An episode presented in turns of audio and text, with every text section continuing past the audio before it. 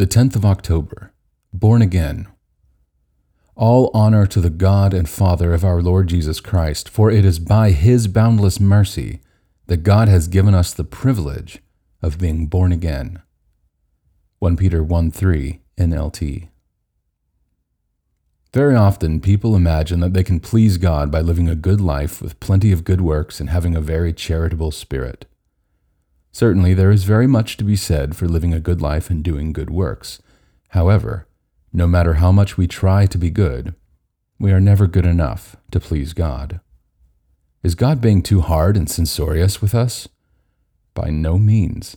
God cares about us too much to think like that.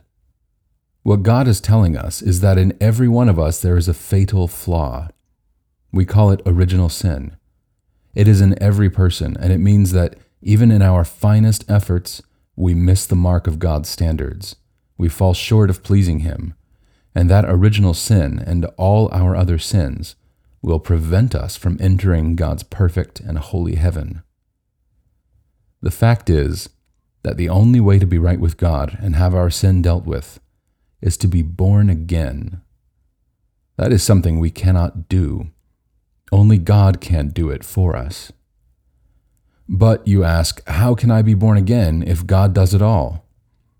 Well, it all comes to us through our Lord Jesus Christ and what he has done through his death and resurrection. First of all, we must realize we need to be born again. Then we must want to be born again, and we must ask God that he would graciously give us that new birth. Finally, we must trust in the Lord Jesus Christ as our Savior and Lord repent of our sin, and follow Christ in obedience. All of this comes about by the Holy Spirit working in our heart, making us willing and able to receive all these things.